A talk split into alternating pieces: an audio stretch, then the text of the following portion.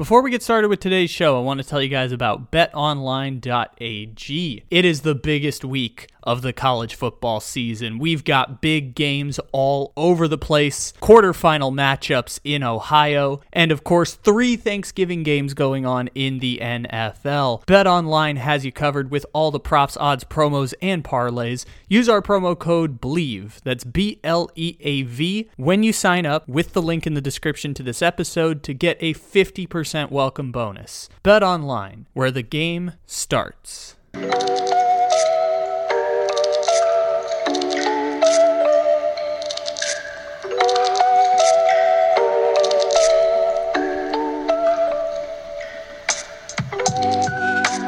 Good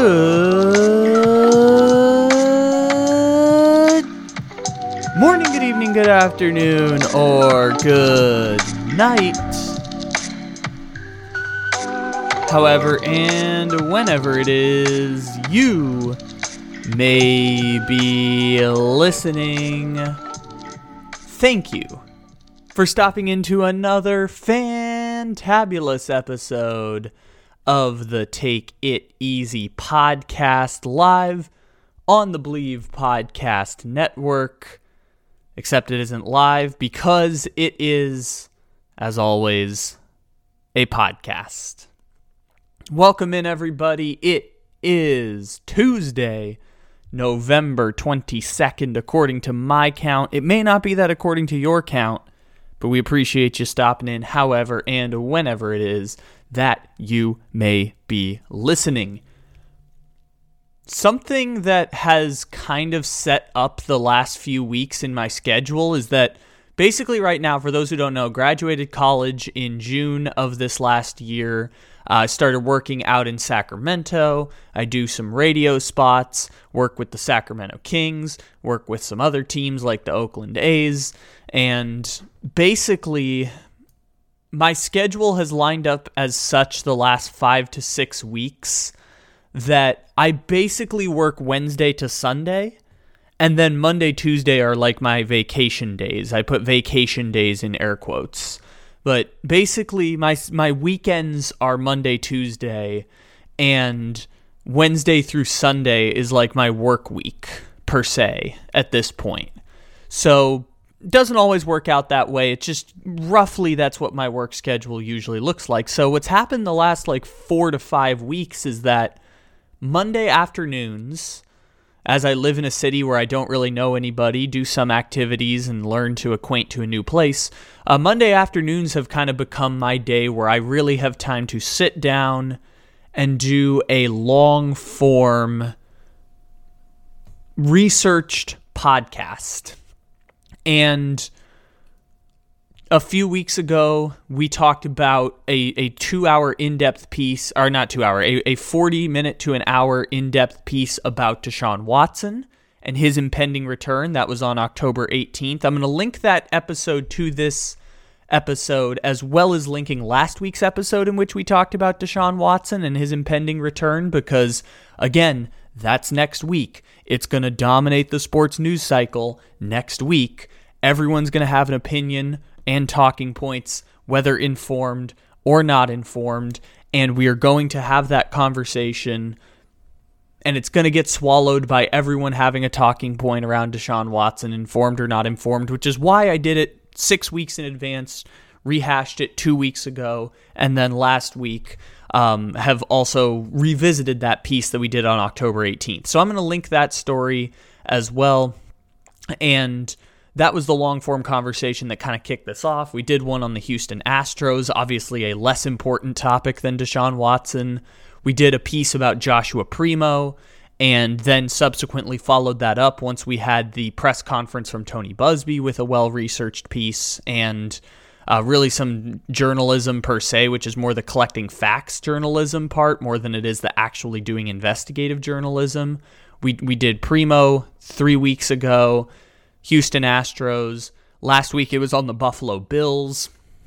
Obviously, some more some topics more pressing to the sports reflecting society part than per se some of the other ones. Although I think that injury culture in sports and statistical analysis of the Buffalo Bills and the competitive advantage they have in this marketplace is interesting as well.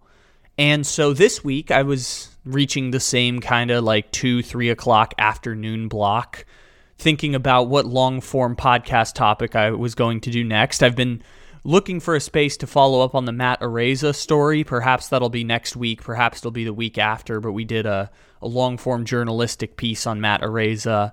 Um, and the the topic that came to mind for today for me is the World Cup. And the World Cup has all sorts of controversies and human rights concerns, so much so that there is an entire Wikipedia page dedicated to 2022 FIFA World Cup controversies. In research, I found this Wikipedia page, which I'm going to start off here because I find it incredibly like just a I, I don't want to say funny i laugh because it's a depressing situation but that's also the inner comedian in me like just it's funny that there are nine subsections. I'm sorry, there are nine sections, each with at least two subsections, most of them with three to four subsections on each of the nine controversies around the 2022 FIFA World Cup. Uh, from human rights issues to the climate concerns and moving the World Cup to the winter in the first place, transportation, the Qatari government, hosting a World Cup in the Middle East. Uh, the cost of construction, the cultural and political issues, which is the fifth topic. I just listed like six. That's the fifth topic. Corruption within FIFA, the issues with facilities, boycotts of the World Cup, the Russian invasion of Ukraine, Iranian broadcasting rights, uh, media incidents, and like breaking cameras of journalists. There are dozens, and I mean that literally dozens of controversies and human rights concerns as it relates to Qatar and the 2022 World Cup. So there's a lot of talking points around this, many of which have been articulated in much more coherent and clerical senses than anything I will be able to do on this podcast. The Telemundo broadcast on NBC did a great job of pointing out the human rights atrocities as it relates to this World Cup, which is that an estimated 6,000 to 12,000 migrant workers, mostly from Bangladesh and Pakistan and Nepal, uh, were contracted to work in Qatar, building everything around the World Cup, whether it's eight to nine gigantic stadiums, a hundred hotels, a brand new airport, a gigantic infrastructure that invested over $200 billion into the Qatari economy, which is part of building this small country, this roughly the size of Connecticut, into a global superpower because they are a small country run by run by the Islamic State, which is the best way I can phrase it. The without going deeper into the the the geopolitical issues around Qatar and who runs the government. Basically, the Islamic State has control of the Qatari government and based on Sharia law, I, I'm butchering that word a little bit. Sharia, Sharia. Based on that Sharia law, they are governing the country of Qatar and they have lots and lots of resources because it is a very rich oil and natural gas line. In fact, literally yesterday, on the first day of the World Cup, Qatar and China reached an agreement to have their uh, to have China's natural gas supplied to them from Qatar for the next 27 years. So similar to the human rights concerns with countries like Saudi Arabia and uh, government deals that the United States has done with them, whether it be the United Arab Emirates uh, whether it be other such countries with uh, what we think of as oil rich nations, which I put oil rich in air quotes because I know that can be code word for brown people in the Middle East. When we think of countries where the, the driver of their economy comes overwhelmingly through oil, that is a situation in and that is a situation in which the Qatari government has lots of resources and uh, the the the average um, GDP per capita, which is GDP per person in Qatar, at one point was larger than any other country in the world. That's changed now that the population dynamics of Qatar have changed. But basically, you got a whole lot of very, very rich people in Qatar. The country is under control of the Muslim state, and they are basically run under the Sharia law, which is in we'll talk about it more as we go along here but basically that's the background for the Qatar World Cup and so you have dozens and dozens of human rights concerns and controversies around this World Cup beginning with how it got there in the first place which was basically in 2008 Qatar decided we're going to use all of this money we have to build this small little country on the coast of Saudi Arabia into a into a like legitimate 21st century country, and that's going to involve hundreds of billions of dollars in infrastructure spending. And a big part of that has come through this World Cup bid that they bribed officials in order to that they allegedly bribed officials because there had there have been some not necessarily prosecutions. They they details reveal that officials had been bribed. In many cases, officials had been bribed on camera, and those people had been removed from bidding on the World Cup, and yet Qatar still ended up getting the World Cup. Decided in 2008 they were going to begin this massive spending project to legitimize themselves as a country, and then in 2010 they get the World Cup bid not doesn't take a whole lot of circumstantial evidence that already exists in order to reach that place. And so you have basically an incredibly rich small population of the country and so migrant labor makes up 95% of the laborers in the country, very similar to the United States. I mean, you could go back to basically 18th century United States history of like, hey, in California, they imported migrant workers from China and Mexico in order to build railroads, in order to build infrastructure, in order to farm agriculture. You can literally point to that and say, yes, the United States used the same situation because you can get cheap labor imported from other countries, remove their passports, and there you go. So basically, you're following the exact same pattern of 17th and 18th century America in terms of bringing cheap labor into the country, making it forced labor, suppressing their wages, maximizing profits, and building a new country from scratch. They are literally following the 17th and 18th century models of the United, or sorry, the 18th and 19th century models of the United States, which, as we know, involves a whole lot of forced labor and massive human rights atrocities many of which the United States government has apologized for, many of them they will not, and also includes the genocide of the Native American peoples.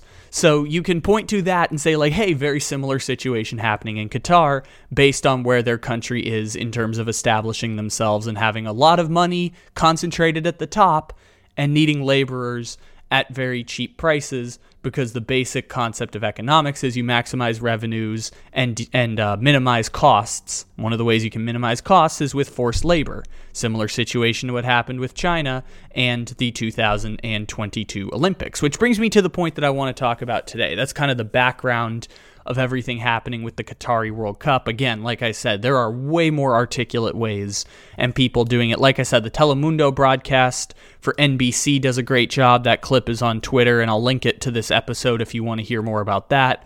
Um, last week tonight with John Oliver did an in-depth piece both in 2015 and this last weekend about the Qatar World Cup and there's a really good there's really good information if you want to know some if you want to know a little bit about a lot of the controversies that's a good place to go. It gives you a little bit about each.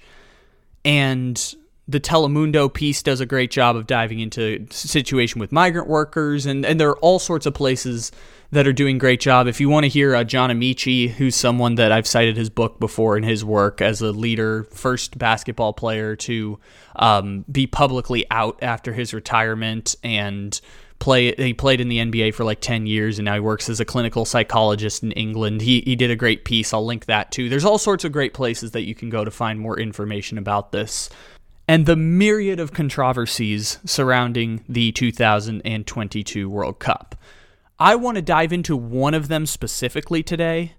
And before we do that, there's a couple points I want to put out on the front end. I do not watch soccer.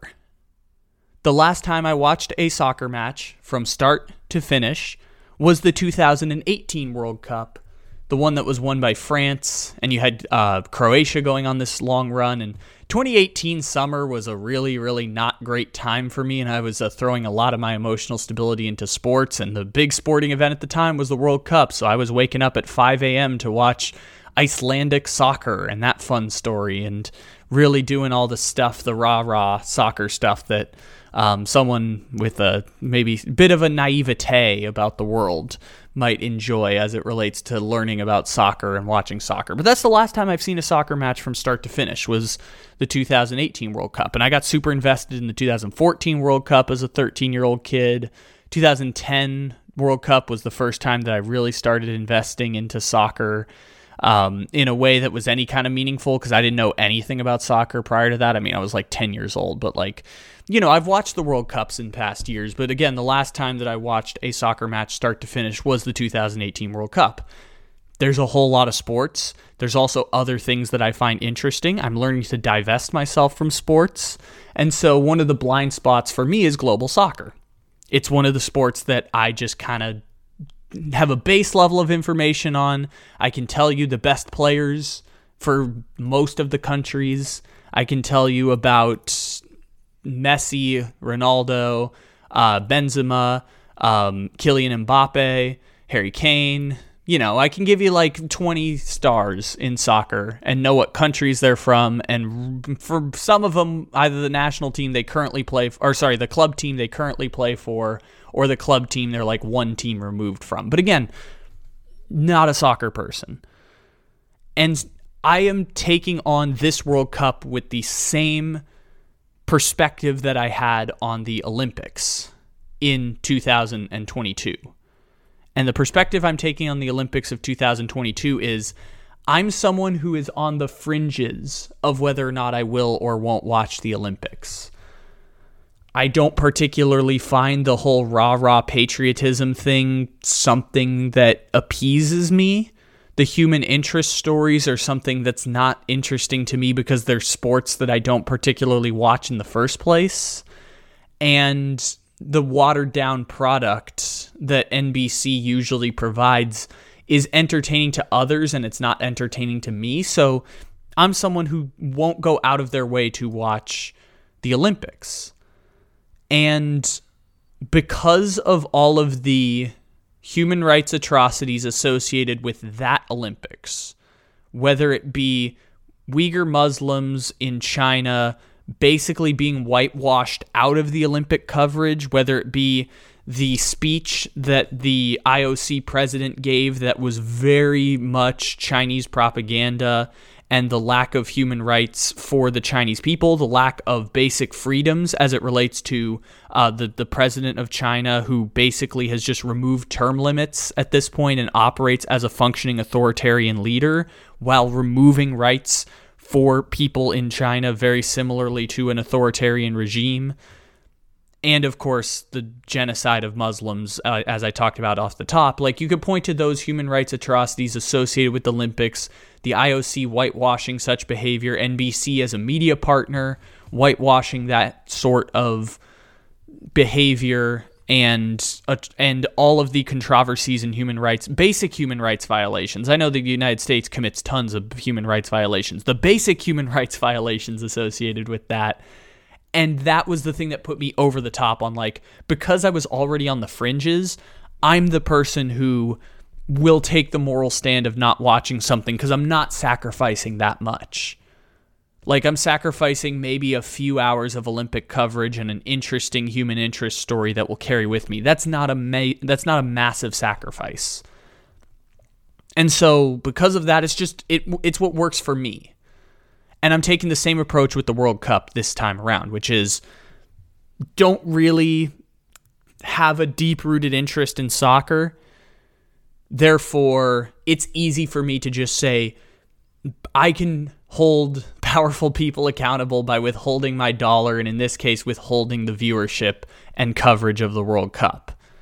So that's where I stand on this is basically like, I'm the person, if you're looking for the person who's like, I might have watched the World Cup, I might have watched USA versus Wales, And because of all of the human rights atrocities and controversies associated with this corrupt organization associating with a country with a very poor human rights record, and also kind of going to bat for a country with a poor human rights record and the moral flexibility that's associated with that, I can point to that and say, hey, you know what? I'm the person who will flip their decision to watch or not watch based on all of the circumstantial evidence. But again, if it's like a spectrum of like people who are hardcore soccer fans that will travel to Qatar to watch their country play compared to someone who has zero interest in soccer at all, if that's the spectrum that we're talking about there, I'm probably pretty close to the middle. I'm someone who like the threshold of watching, which is basically the only sort of participation I might have in soccer, is like, hey, I'm a casual sports fan. This is the thing everyone's talking about. United States playing against Iran, or the United States playing against Wales, or the United States playing against England.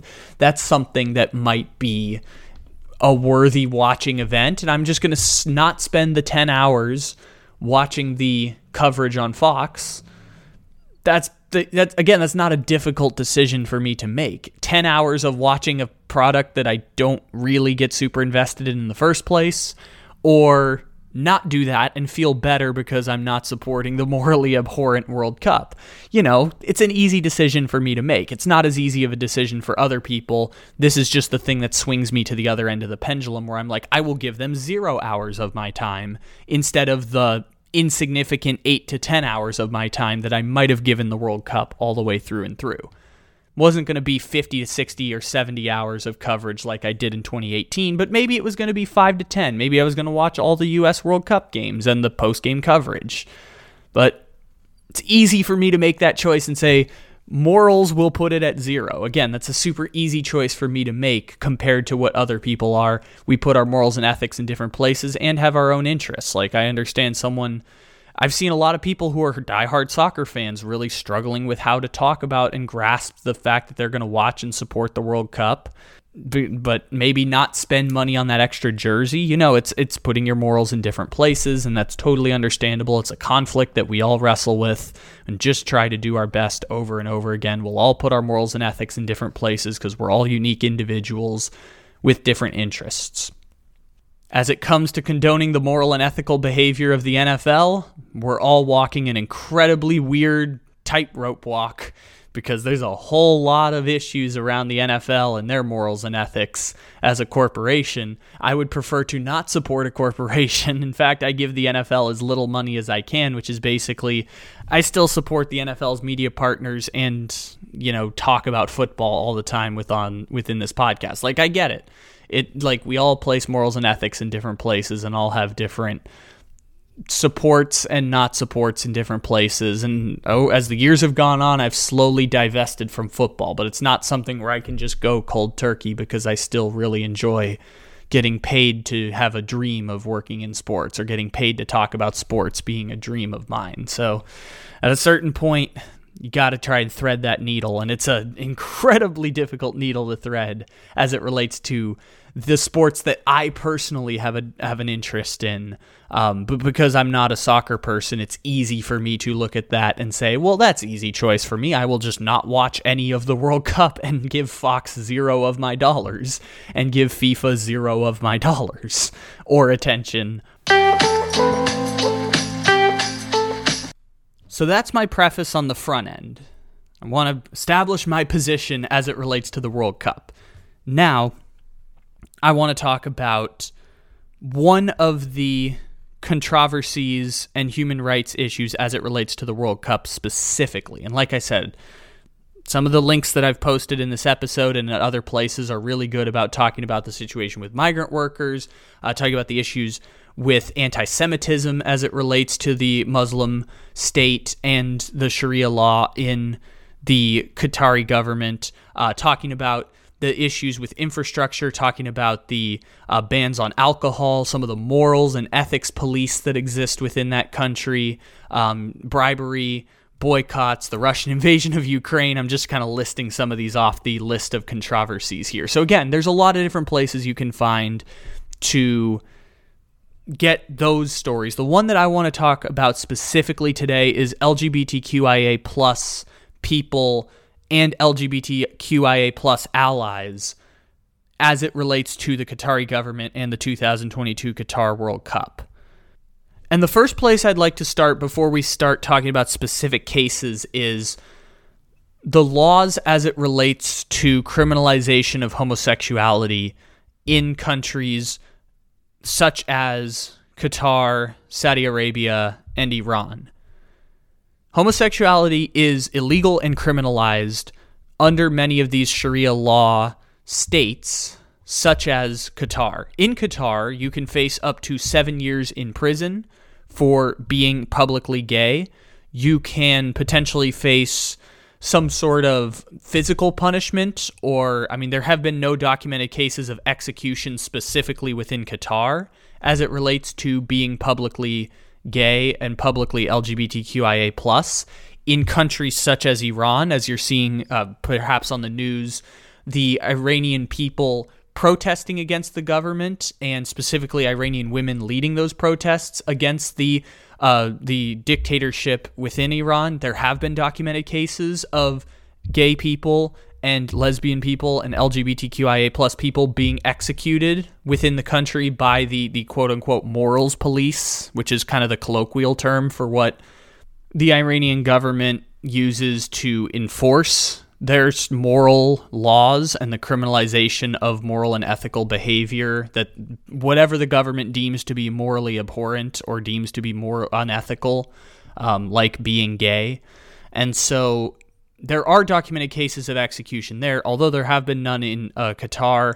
Qatar has had a uh, documented history of um, reassimilation camps and taking gay people and moving them into camps to quote unquote turn them straight and really again like 18th 19th century united states type of behavior and laws as it relates to and i know a lot of this still exists today in many places especially as we move towards a more author- authoritarian right and uh, quote unquote traditional values within the united states uh, this exists in russia where the, the secret police send you to concentration camps.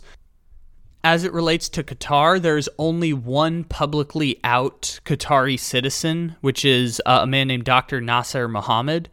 Uh, Dr. Nasser Mohammed uh, came out publicly as queer and had to move to the United States after doing so. This was around 2011 and as he, there's a story done by Time that I'm citing here, and again, it's linked in the description of this episode.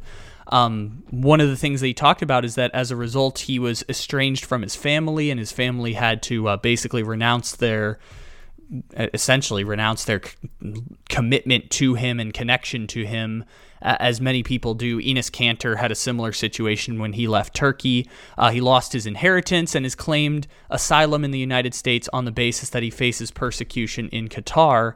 Uh, because of his sexual orientation. In the John Oliver piece that was done on Sunday, they speak to a publicly out Qatari citizen who, ha- again, also had to seek asylum in the United States because of his sexual orientation.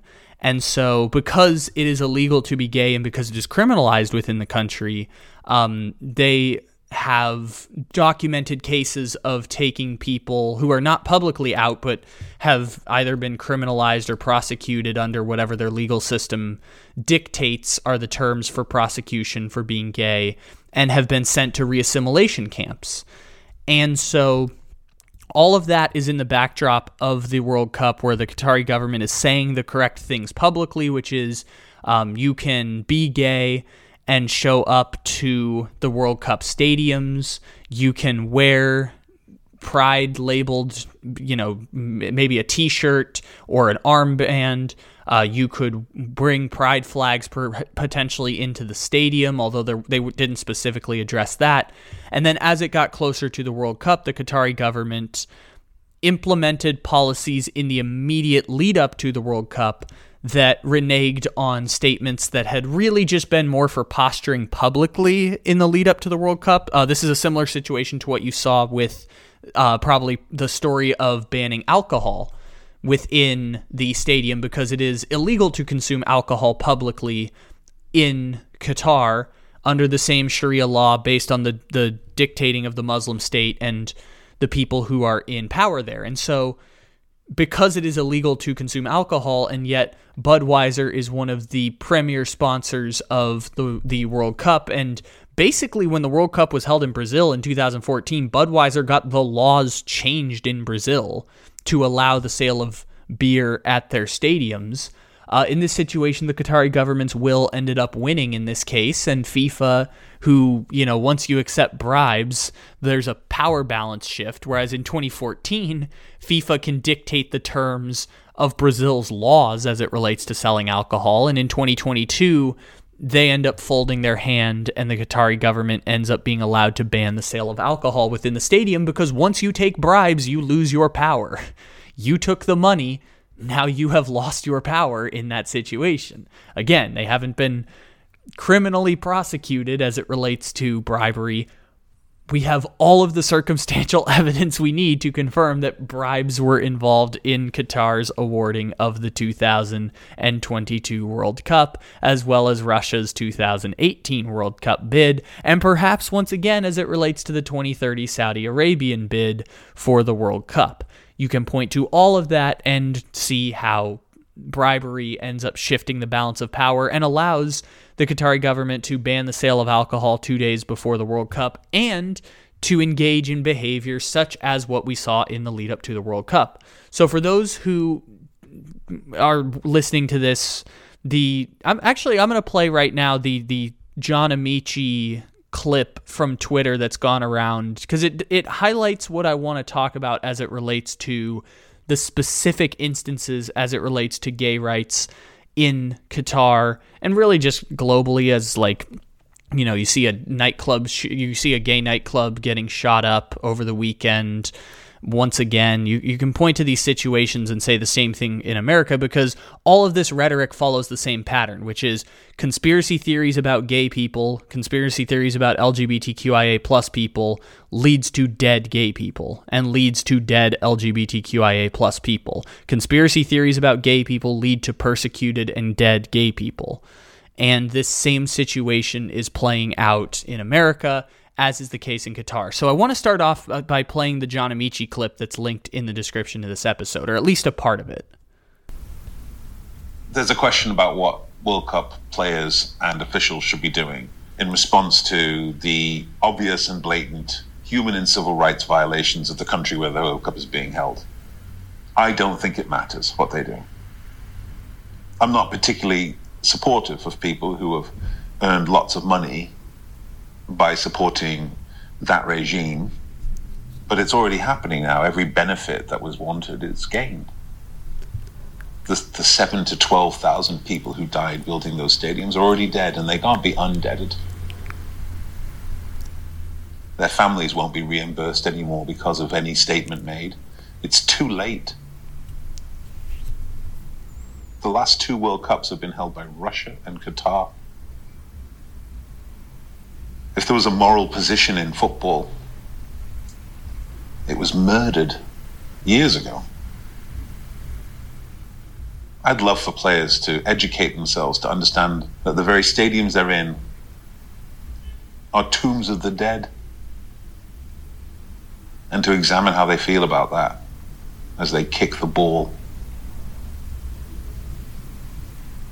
I'd love for officials to speak out eloquently about the fact that they don't think that gay people should be hurled from buildings or stoned or sent to camps to be re educated to be straight.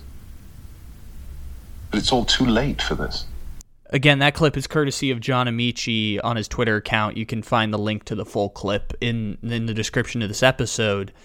And the parts that I wanted to take from it as it relates to specific cases of anti-LGBTQIA plus rhetoric and actions as the World Cup has now started is all of this is symbolic in nature and it's putting up a point that I don't believe that this is right. And also, these are things that were out of my control as it relates to players specifically speaking out. And the first case that I want to cite is players were going to wear One Love armbands for the World Cup. And One Love basically pride t shirts, which is the simplest way to phrase it. And FIFA, along with the Qatari government, threatened to penalize players for wearing those armbands. Publicly, they threatened to penalize players for wearing armbands. Privately, there may be other circumstances with which we don't know about. And I fully acknowledge that the behavior doesn't match what was being put out in front, which was threatening to get a yellow card is not something from my vantage point as someone who's not a big soccer person that would deter someone enough to not wear the armband or perhaps deter a team from wearing those armbands in a circumstance of they can't stop all of us. And at the same time it'd be it's incredibly courageous to do that in a play when you have to play in a country in which you are not welcome by the government the players will have some level of protection and at the same time it will not be the same level of protection that the common person has as it relates to making protests. Or the common uh, Iranian who is traveling to Qatar will have uh, when they try and bring the Persian flag into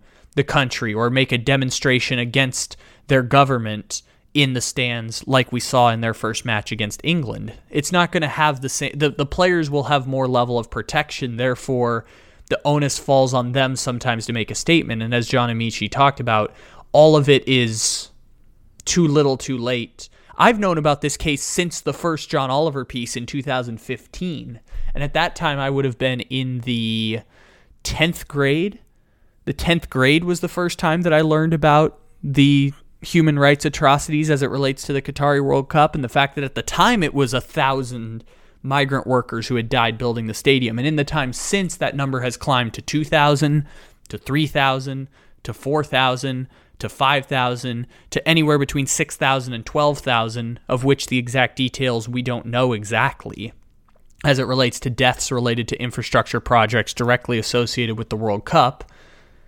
and what you have as the World Cup gets underway is we've known about this for years. Everyone has let it go too far as it relates to the FIFA bribery scandals and organization of these World Cups. And so what you have now is the events that will end up being the ones that we get that get serialized because they happen when all of the media coverage is on the World Cup. And here's the specific cases that I wanted to point out. Again, I don't think we have all the information because the behavior doesn't match the action, which was the captains of seven World Cup teams were planning to wear One Love armbands with all the colors of the pride flag and or the extended pride flag, not just the colors of the rainbow. You can also include the the black, the brown, um, the light blue color for all of the people within the LGBTQIA plus pride flag, the you know the extended one, and so after threatening to publicly to give out yellow cards, privately there may have been other consequences as a result. All of the teams decided to not wear those armbands. Instead, I believe Harry Kane I, I opted for a an uh, anti discrimination armband, a generic anti discrimination armband, which in and of itself was a compromise because of the governing body and the host country with which these players are partaking in having a certain level of authority in an authoritarian dictatorship over the conduct of the World Cup. Similar situation, they showed the Qatari fans that were entering the stadium a panding crowd of 30 or I'm sorry 20,000 Qatari people again the population of naturalized citizens in Qatar is about 300,000 there's 3 million people in Qatar, only 300,000 are naturalized citizens, which means similar to the demographics of the, the Western world during the era of slavery, you have a population of naturalized citizens that make up 5 to 10% of the population, and the vast majority of the rest is forced labor and laborers who cannot leave the country or change jobs under their own free will. There's a reason this pattern keeps coming up. It is economically viable and morally abhorrent. So you have that as the backdrop for players planning to protest on behalf of one of LGBTQIA plus people and the rights of the people within the um, within the government. And if you watch the John Oliver piece, there's a good metaphor that they bring up with the um, the man who had um, left Qatar to seek asylum in the United States for being publicly out. And the thing that he talked about is it's basically like an abusive household that hosts a fancy dinner party where other kids can bounce up and down on the couch and make a mess because they're guests whereas the pe- the children who live there and are being abused by the parents in this metaphor being the government they know that once all the people leave and all the media disappear all the people disappear you are going to be beaten.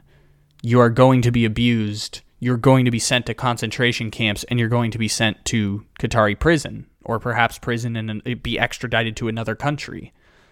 And so this is a circumstance of life and death in which the protests have a level of meaning that similarly probably won't change many results. It'll change a handful of results, perhaps in the host countries of the places in which they're engaging in a protest. But by this point, the protest has lost its meaning. And so the protest that loses its meaning, you end up making the decision based on the pressure from the authorities, being FIFA and the Qatari government, that they just don't wear the armbands. And they just decide to not wear the armband at that point. All seven teams, as far as I'm aware, not everyone's played yet, but all seven teams plan to not wear the armbands anymore. During the broadcast of England's game against Wales, Alex Scott, who uh, used to play on the English uh, women's national team, is working as a broadcaster for the BBC. Um, she, while boots on the ground in Qatar, wore the One Love armband on television today, which is an incredibly powerful symbol and courageous symbol that does hold some level of meaning. And as long as people continue to associate that level of meaning with it, perhaps it'll change a handful of people's thinking around this issue. Again, it's it's, it's symbolic in nature, and it will not be enough to protect the Qatari people who again face criminalization. It's a life and death matter of being gay and LGBTQIA plus within that country. And as a result of that, it's a, it's a strong, powerful message, and at the same time, only goes so far because the protest loses its meaning once the players have reneged on that stance. Uh, the other situation that I want to talk about is Grant Wahl, who um, is covering the United States national team. Uh, he wore a soccer a, a t-shirt that if you see the picture on Grant Wahl's Twitter, it's a soccer ball with a rainbow coming out in a circle around the soccer ball. As he was walking into the stadium, security guard refused to let him in. He ended up being detained for 25 minutes, was allowed to enter the stadium with the shirt still on, um, but was told basically you have to change your shirt. It's not allowed. Journalists have been told to um, basically take down their cameras within public spaces because you are not allowed to film within Qatar. Um, you, journalists are not allowed to film in public spaces in Qatar. There's not the same freedom of press, of course, under an authoritarian regime that doesn't have the same levels of basic human rights. And so you have a similar situation there as it relates to Grant Wahl. Uh, the English, English, Welsh, Belgian, uh, Holland, being the Netherlands, Swiss, German, and uh, Dutch teams were all planning to wear the flat, the one pride armbands, and thus far, two of them have not. The other ones haven't played their matches yet, but it doesn't seem like they are planning to at this time. And so, those are specific instances in which speaking out on behalf of LGBTQIA plus people as allies or as gay people themselves is basically being met with resistance as it relates to controlling the message with an authoritarian regime within an authoritarian government that has been awarded the World Cup and is being enabled by the governing body around that World Cup to whitewash away protests, control the messaging to their best of their abilities, and power through the World Cup. And as John Amaechi said, receive all of the benefits of hosting the World Cup, such as they already have, on the backs of tens of thousands of either dead people, people placed in jail for being gay, people placed in jail for being women. The the Qatar uh, team played their first match at the World Cup on Sunday. The entire crowd of Qatari people was all men. 20,000 people, all men, within the stands because traditionally women are not allowed to be within public spaces similar to a World Cup match under the the Sharia law, similar situation to what's happening in Iran and the Iranian players made a, a, protesting statement where they wouldn't sing the national anthem. People who were in the stadium were protesting, but it wasn't shown on any of the um, U.S. broadcasts, as far as my knowledge is concerned. They didn't show any on national broadcasts and international broadcasts. They would not air protesters on behalf of the Iranian people and they were um, taking away the Persian flags that people were trying to bring into the stadium people made their statements, and you can find a lot of them on Twitter and YouTube clips and media coverage surrounding the Iranian match. And um, this was the second story that I wanted to touch on briefly was the, the story around the Iranian people, but more specifically, the bigger story that I wanted to dive into is basically why the rights of gay people are under attack across the world, but specifically in a country in which this is a matter of life and death on a very natural level. Being publicly out is a matter of life and death, is a matter of, as we talked about with the story involving uh, Mr. Nasser or Dr. Nasser Muhammad. You're talking about a situation where you lose your inheritance, are forced to flee the country, um, you are estranged from your family and facing criminal prosecution if you ever return to your home country. You are in that type of life and death situation. This World Cup brought an incredible amount of media attention. And what that media attention can do is actually drive some level of change within not just the Qatari government and the Qatari people, but specifically as it relates to the home countries of the people that we're talking about here. We have the evidence. We know that increased media coverage around human rights atrocities leads to changes systematically over time. Now, it's important to talk about how that gets covered. And any media attention is better than none. Some media attention is better than any because it actually goes into detail to talk about the fact that it is abhorrent. It is abhorrent that money and resources are being poured into a country from countries all over the world and a governing body that represents global soccer, it is abhorrent that resources are being poured into a country that prosecutes and criminalizes LGBTQIA plus people and takes away their basic human rights. So, this is the part where I might put together a call to action. And this call to action in this case is a little bit more complex. We have lots of people who listen internationally to this podcast.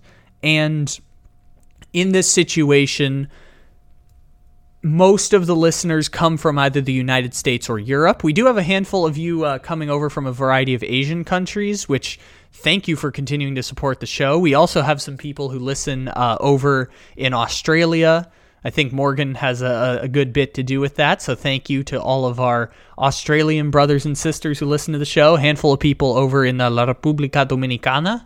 We appreciate you stopping in. But for the most part, we're talking about people who listen to the show either in the United States, Western Europe, Asia, or Australia, specifically the United States and Canada. And the human rights of the Qatari government are a lot there's a lot of geopolitical situations and so on an individual level it's difficult to effectuate change. The best I've figured out that I can do personally for myself is just not watch the World Cup and not give the Qatari government or people in business with the Qatari government resources. And I understand that's an incredibly slippery slope considering the United States is also in business with the Qatari government. But the, the entities I'm specifically talking about that with which I can control are Fox, their broadcast team as it relates to the World Cup, the FIFA governing body, and sponsors of the World Cup. I mean, I'm not really drinking Budweiser and I'm not really flying Qatar Airlines. So, you know, just not giving my resources to those people and those business partners is a small way to effectuate change because the, the dollars do end up making a difference. But like John Amaechi said, all the benefits and all of the rewards have already been handed out for this World Cup. So how can you effectuate change and how what can we control? Well, whenever we talk about cases of LGBTQIA plus rights and the culture within sports around gay, transgender peoples, because sports are incredibly abhorrent relative to other entertainment vessels and cultures as it relates to the inclusion of gay, lesbian, transgender, queer, asexual, intersex peoples and everyone else. I'm apologize I didn't list you on the LGBTQIA plus spectrum. Sports culture is a place that I think actually has a chance to effectuate change on an individual level and on a group level in the not so distant future. Uh, when it, when we're talking about infinite causes such as this, where we're talking about granting gay transgender peoples the rights, or sorry, we're granting LGBTQIA plus peoples the basic rights of anyone else that is a cause that I will fight for the rest of my life and never see it actually reaching the dream. If you want to point to like Martin Luther King's dream about racial reconciliation, if you want to point to a day in which LGBTQIA plus people in the United States have the same basic human rights as anyone else as someone who is uh, as someone who is straight, as someone who is cisgender, as someone who is female and straight or female and cisgender. You can point to any of these situations and say that is a dream that we can strive for, carry the torch towards, and also I will probably never see in my lifetime. We'll probably never see it happen in my lifetime because we're talking about thousands of years of persecution of gay, lesbian, transgender, bisexual, queer peoples. We're talking about thousands of years of persecution of these peoples. And so, as a result, you I will probably never you and I will probably never see the day in which basic human rights can be achieved for all peoples on the LGBTQIA plus I, I don't want to say spectrum, but just the collective of LGBTQIA plus peoples. So one of the ways that I talk about in sports all the time of effectuating change, it's a reasonable goal that I think can be attainable within sports culture as it relates to gay people, which is let's actually empower gay people to come out within the spaces of male sports, specifically male sports. Let's empower gay people to be publicly out and loved within the spaces of sports. We've talked to Chris Kluwe before, whose NFL career was cut short as he was an ally when he was a punter for the Minnesota Vikings on behalf of same-sex marriage, and ultimately the the special teams coach who was also the interim coach for two games for the Cleveland Browns when Stefanski had COVID uh, he had the now infamous quote about taking this is 10 years ago taking the, all of the gays moving them to an island and nuking it until it glows. And we and I hate repeating that over and over but it's important to just keep reemphasizing that was 9 years ago. Chris Kluwe is in his 40s and he was his NFL career was cut short by 2 to 3 years because of him being an ally for gays and a same-sex marriage within the NFL space. And male sports specifically have done a poor job of empowering people to be publicly out and loved and accepted within the spaces of the male sports locker room. There's one publicly out football player. There are zero publicly out basketball players. There are zero publicly out baseball players currently in Major League Baseball. I'm going to guess it's zero publicly out hockey players, although I don't know that evidence off the top of my head. And so as a result, you have people who are gay within these spaces who aren't free to be publicly out, even to teammates and people whom they care about.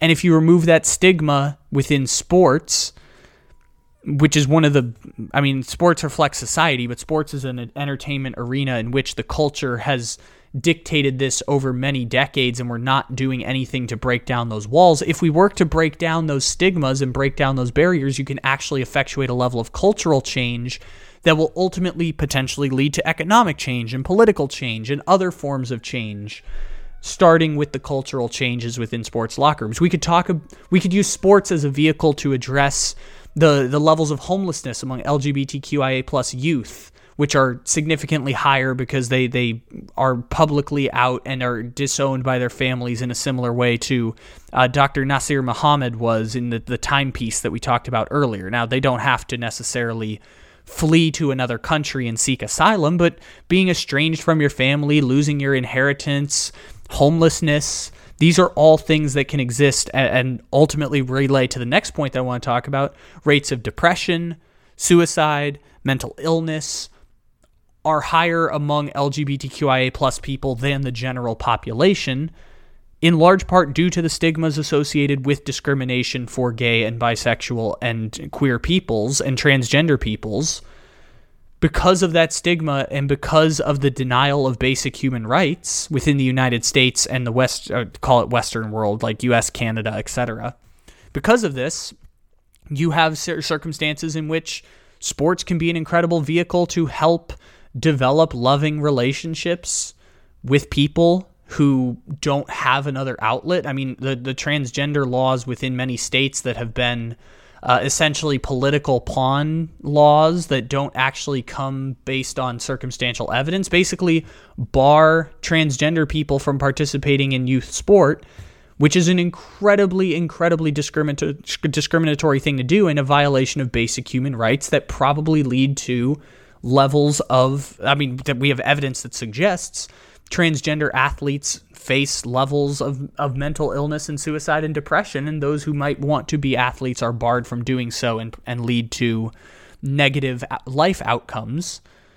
You can actually affect a level of cultural change that will then, over time, potentially work to impact other forms of change. So I will always point to that whenever we talk about what can we do specifically as it relates to the United States and the sports culture as it relates to that, those are more practical ways that you can actually achieve a level of change. If you work on, if we as a collective work on improving the cultural dynamics of the sports locker room, especially in male sports, to empower people to be themselves and be loved and accepted within the male sports locker room so that they are more comfortable being themselves and coming out, similar to what Carl Nassib did with the Raiders, and don't have that be something that can ruin your career.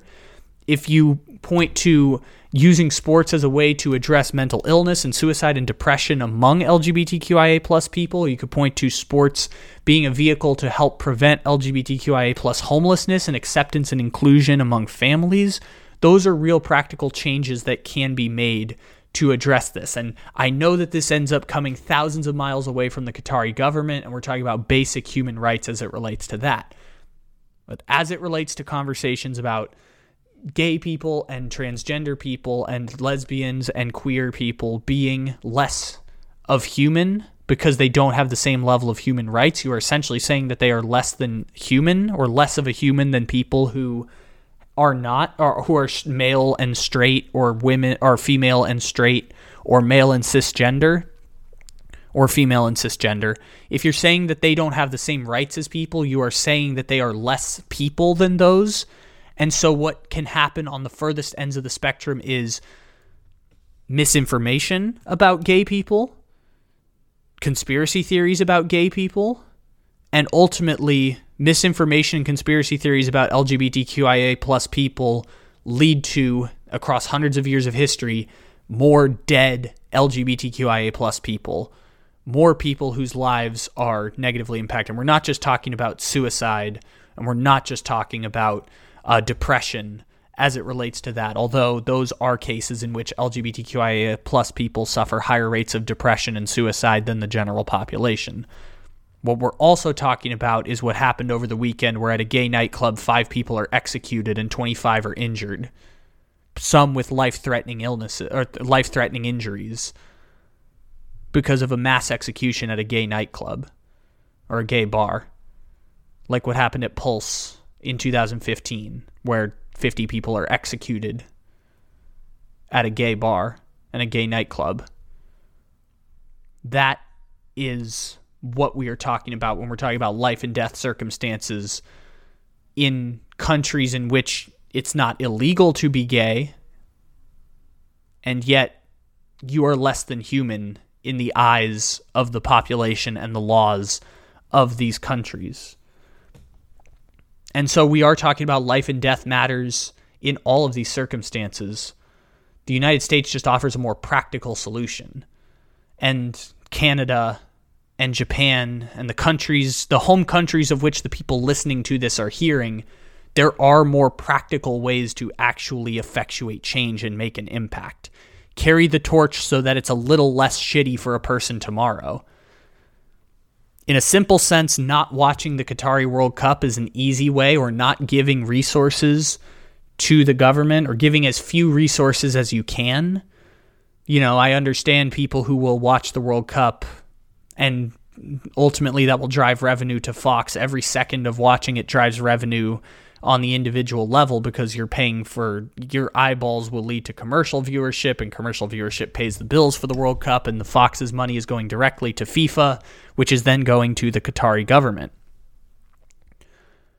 I understand pouring as few resources into that can help effectuate a small level of change.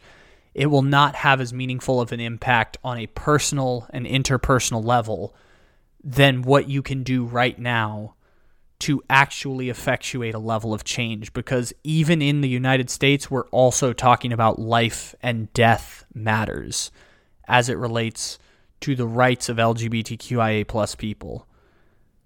In Qatar, it's a little bit more straightforward because it's expressly outlined in the laws. United States, it's also expressly outlined in the laws, and it's outlined in circumstances where you have a mass execution of people one day before a World Cup kicks off in the in the country in which the United States draws against Wales. And everyone's going to gather around the TV and give money to the Qatari government with their eyeballs, or perhaps give their money directly to the Qatari government, because such are the circumstances that dictate this World Cup. You can effectuate change on a small level by not giving resources to governments and partners of the Qatari government. You can also effectuate change on a small level by working to change the culture around sports in a practical sense, or just do it in the arenas outside of sports. Make an impact to be an ally. Ladies and gentlemen, thank you for stopping in here to the Take It Easy podcast. We have episodes every single day, Monday through Friday, as well as wired up on Sundays occasionally. Thanks for stopping in as always. Again, check out all the stories that we cited here on the podcast today. There's a whole list of them down here on the uh, description to this episode. Uh, if you want to hear more information about other topics related to the uh, controversies of the Qatari World Cup, those are available as well. Take it easy, everybody. We'll talk to you again tomorrow.